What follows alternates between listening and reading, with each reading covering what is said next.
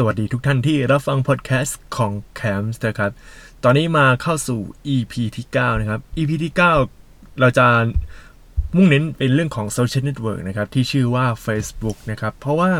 Facebook เนี่ยเป็นโซเชียลเน็ตเวิร์กที่อยู่กับคนไทยมานานมาก ๆ ครับ ตอนนี้ก็ประมาณ 10 กว่าปีแล้วมั้ง ตั้งแต่ประมาณปี 2008-2009 ซึ่งช่วง 2009 จะเป็นช่วงยอดฮิตเลยที่เล่นเกม browser เกมนะครับ อย่างพวก Restaurant City Pet Society หรือว่า Mafia War นะครับจำได้กันหรือเปล่าครับ ถ้าคุณยังจำไม่ได้ก็คุณอาจจะแบบ อะ คุณยังเด็กอยู่ หรือคุณยังเป็นพวกวัยรุ่นอะไรอย่างนั้นที่เล่น Facebook ที่แบบไม่ได้ไฮไฟฟ์มาก่อนแล้วก็มาผ่านเป็น Facebook นะครับ แต่นี่ไม่เป็นไรครับ เพราะว่าเราจะพูดถึง Facebook ครับควรปรับปรุงตรงจุดไหนเพื่อให้ผู้ใช้กลับมาใช้งานอีกครั้งนะครับ ปัญหาหลักๆของ Facebook ตอนนี้ก็คือ คนที่เคยเล่น Facebook อยู่แล้วนะครับเขาไม่เล่น Facebook แล้วเขาไปเล่นโซเชียลเน็ตเวิร์กอื่น ๆ แทนนะครับ หรือคนที่เป็นวัยรุ่นนะครับเขาไม่สนใจเรื่อง Facebook เขาจะไปเล่น Twitter หรือว่าเล่นพวก Instagram แทนอย่างนี้มากกว่านะครับ เพื่อนๆสงสัยไหมครับว่าทำไมอยู่ๆ Facebook มันก็ เสื่อมความนิยมลง มันไม่ใช่โซเชียลเน็ตเวิร์กที่แบบน่าเล่นเหมือนเมื่อก่อนแล้ว คือถ้าเลือกได้ก็จะเล่น Instagram เล่น Twitter แต่บางบางคนเนี่ยที่เปิด Facebook เพราะว่าเขาเปิดอยู่แล้วไงแต่ว่าไม่ได้ active อะไรใน Facebook เหมือนเมื่อก่อนแล้ว ก็จะไป active ใน Instagram หรือว่า Twitter แทนนะครับ ปัญหาต่างๆของ Facebook ที่ผมเจอมานะครับ ที่ผมบอกเลยว่าผมเอียนมากๆนะครับ มันเป็นปัญหา New Feed ครับ New Feed เนี่ยมีปัญหามาก ๆ เลย เพราะว่าปัญหาเนี่ยมันมาจากผมกำลังเล่น Facebook อยู่นะครับ เวลาเราเลื่อนดูพวกแอปพลิเคชันใน Facebook ไม่ว่าจะพวกโพสอะไรต่างๆ มากมายเราเลื่อนเลื่อนไปใช่ไหมครับพอเลื่อนเสร็จเราอะไปดูแอปอื่น หรือบางทีเราก็ปิดหน้าจอในมือถือ อันนี้คือเรื่องที่เกิดขึ้นในมือถือนะครับ เกิดขึ้นในมือถือมันก็ส่งผลกับในเดสก์ท็อปด้วยเช่นกันครับ แต่ว่าในมือถือเนี่ยผมมองว่าไอ้ปัญหาเนี่ยมันเป็นปัญหาที่ไม่ค่อยโอเคเท่าไหร่ครับ ปัญหาที่ว่ามันแบบว่าอะพอผมเข้ามา Facebook อีกรอบหนึ่งปรากฏว่าไอ้ที่เราโพสต์ใช่อยู่ตอนนั้นนะมันหายไปละแล้วก็ดีเฟชเป็นอันใหม่มา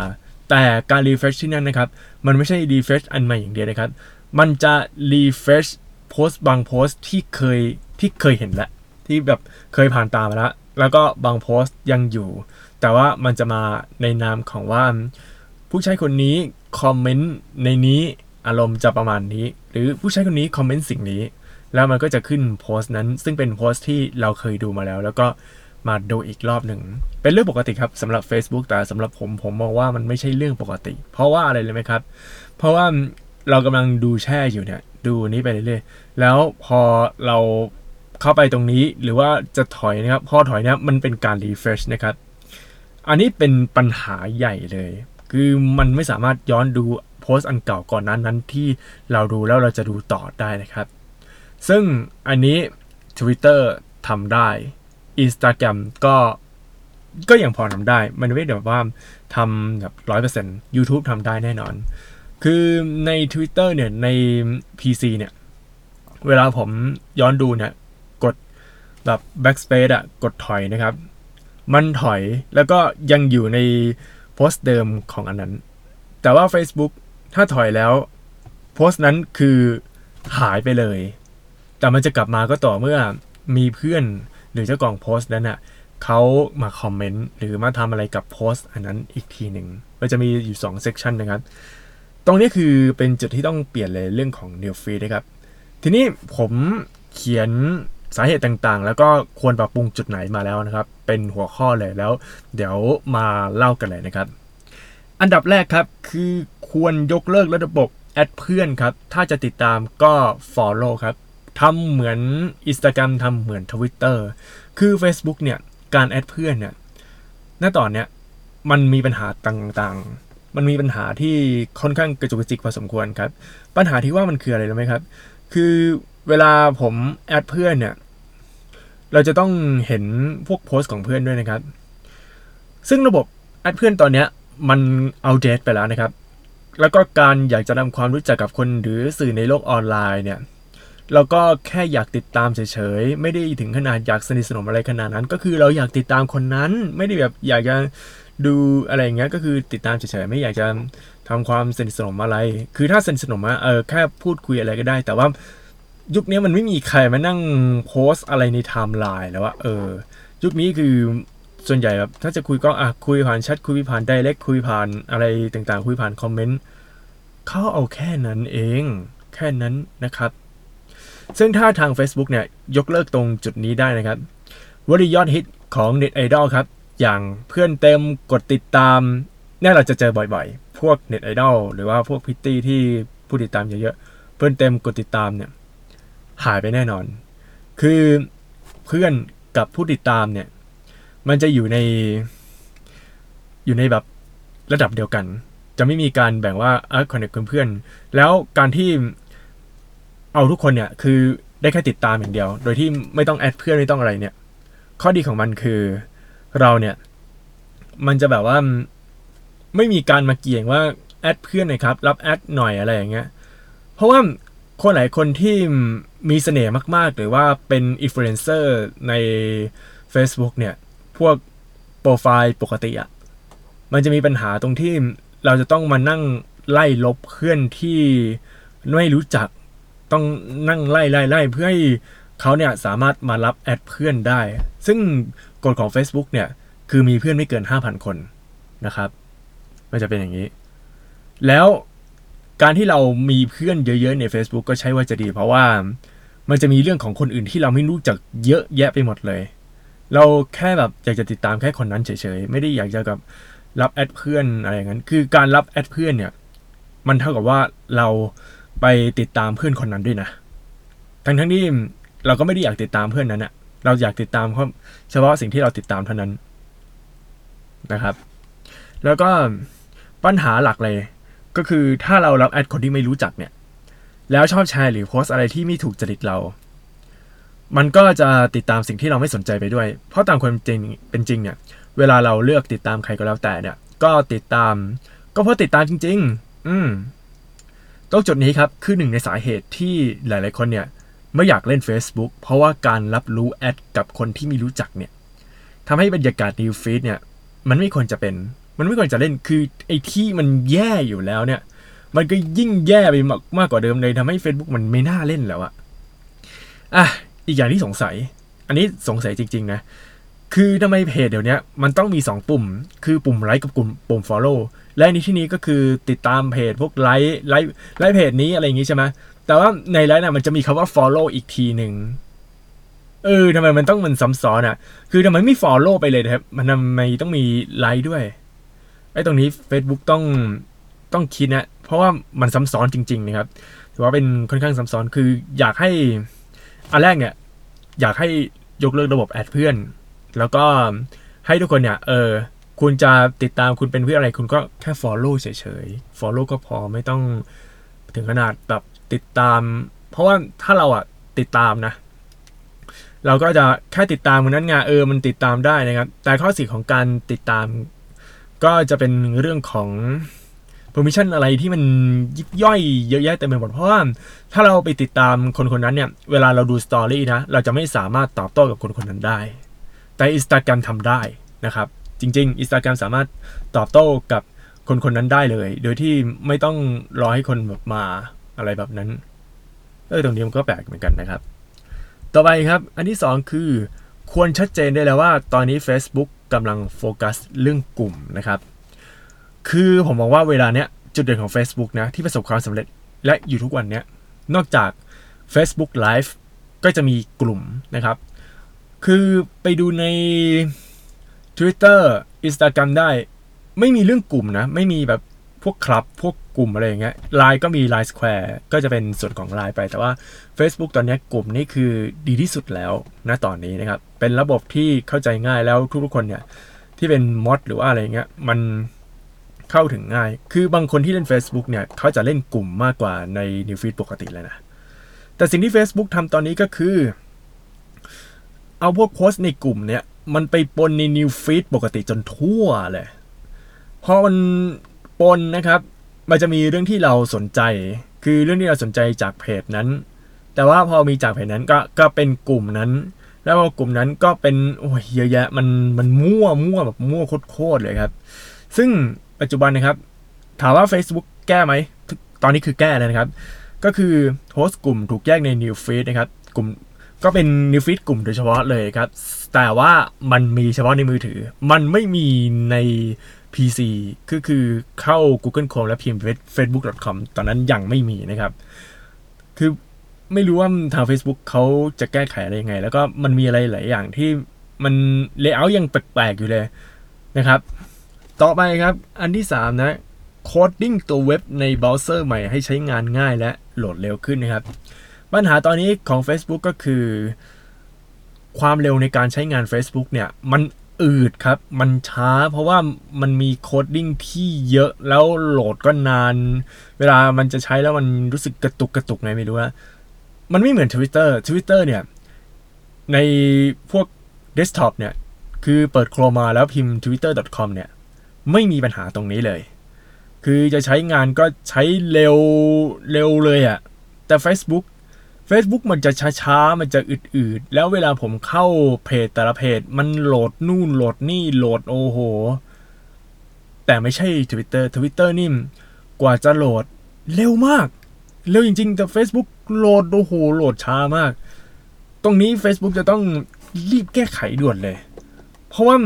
ตัวโคดิ้งเนี่ยผมมองแล้วว่า มันไม่ได้มีการอัปเดตมานานมากแล้วอะแล้วตัว Layout ตัว User Interface ของ Facebook ใน Desktop ใช้มาตั้งแต่ปี 2014 แล้วก็เพิ่มนิดเพิ่มหน่อยแต่ว่าไม่ได้เพิ่มทั้งดวง ไม่ได้เพิ่มแบบชุดใหญ่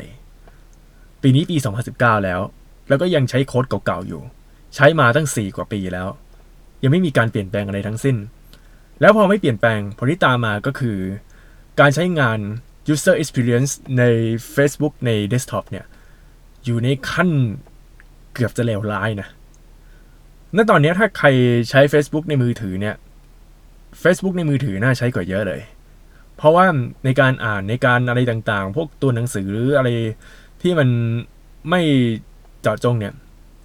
Facebook มือถือทำได้ดีกว่ามากทำได้ดีกว่าจริง ๆ นะครับ ต่อไปอีกเรื่องหนึ่งที่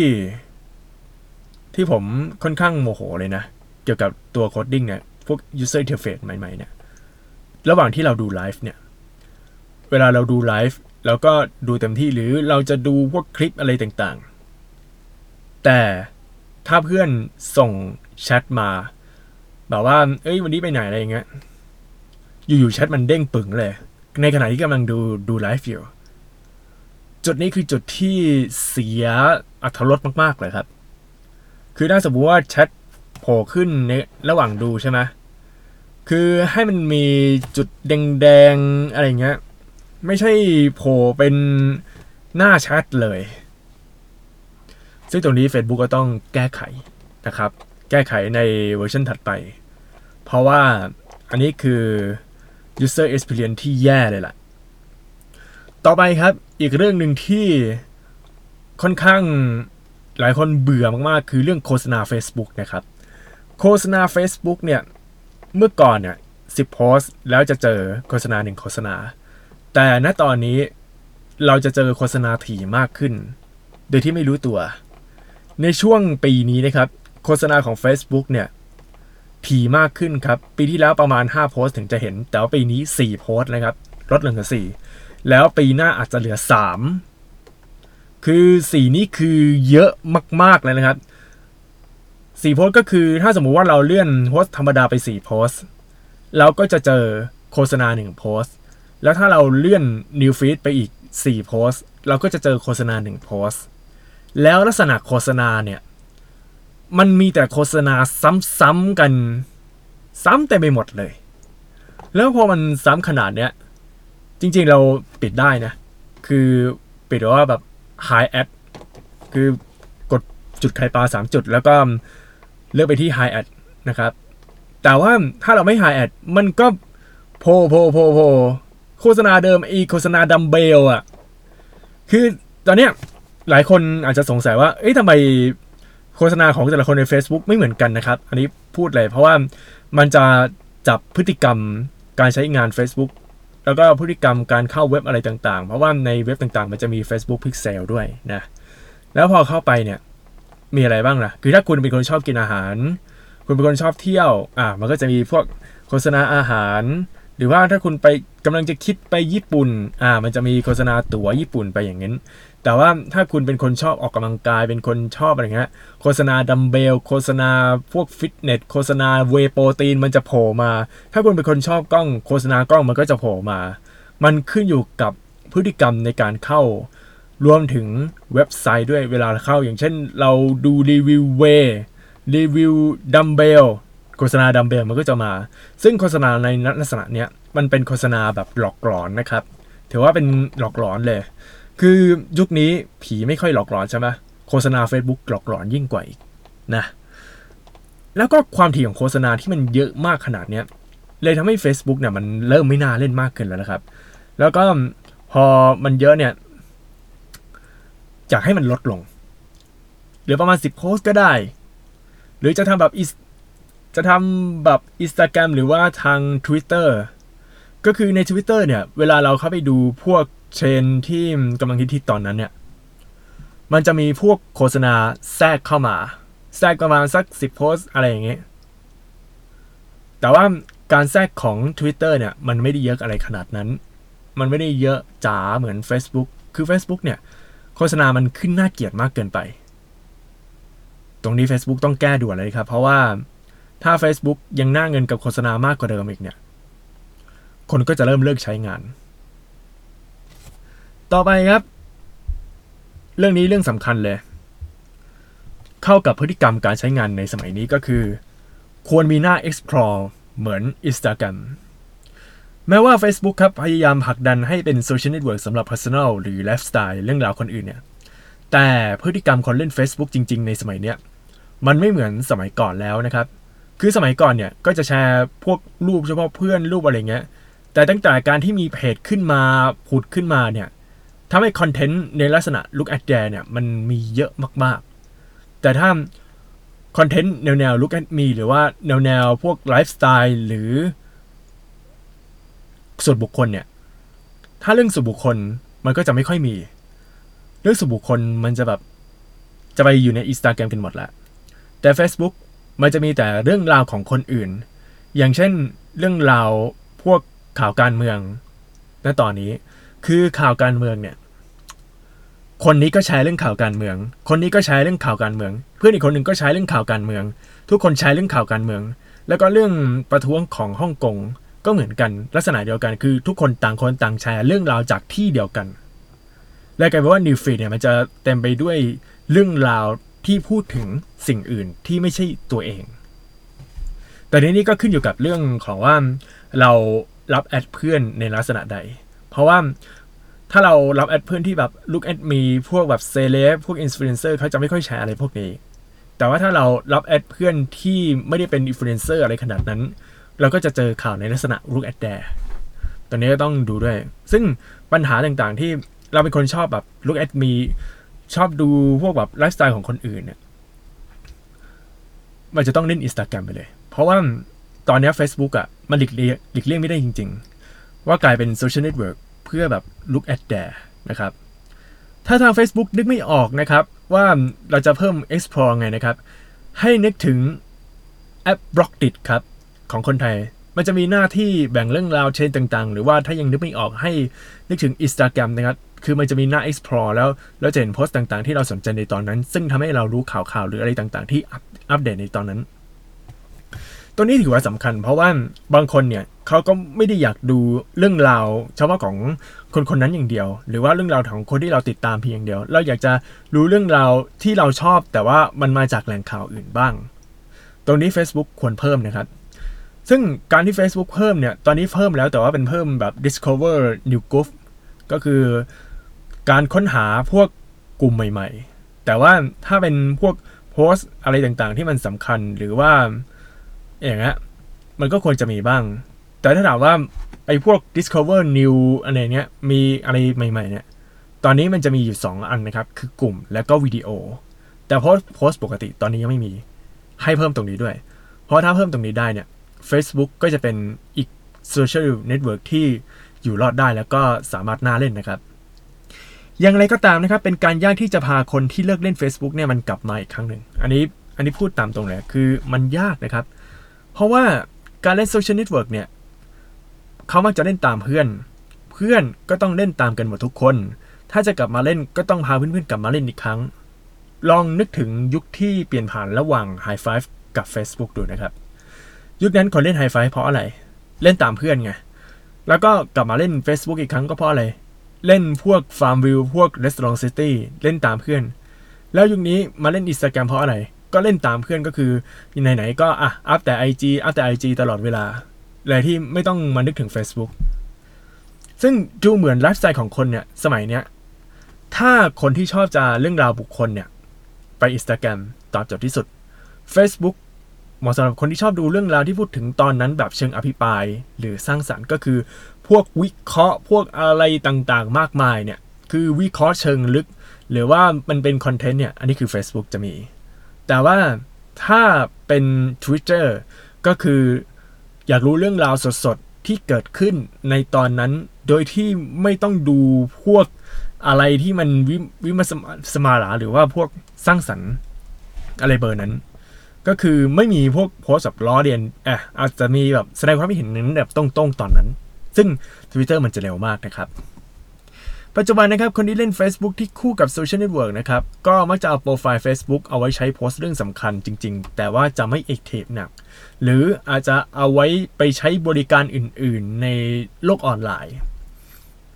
เพียงแต่ต้องอินในนามของ Facebook นะครับ ไม่รู้ว่าทาง Facebook สามารถจะแก้ไขตรงนี้ได้ไหมครับ แต่ว่าถ้า Facebook ไม่ยอมแก้ไข Facebook จะกลายเป็นอีกหนึ่งโซเชียลเน็ตเวิร์กที่คนเริ่มเลิกพูดถึง แล้วก็เสื่อมความนิยมไปในที่สุดนะครับ ขอบคุณทุกคนนะครับที่รับฟังพอดแคสต์ของแคมนะครับ สวัสดีครับ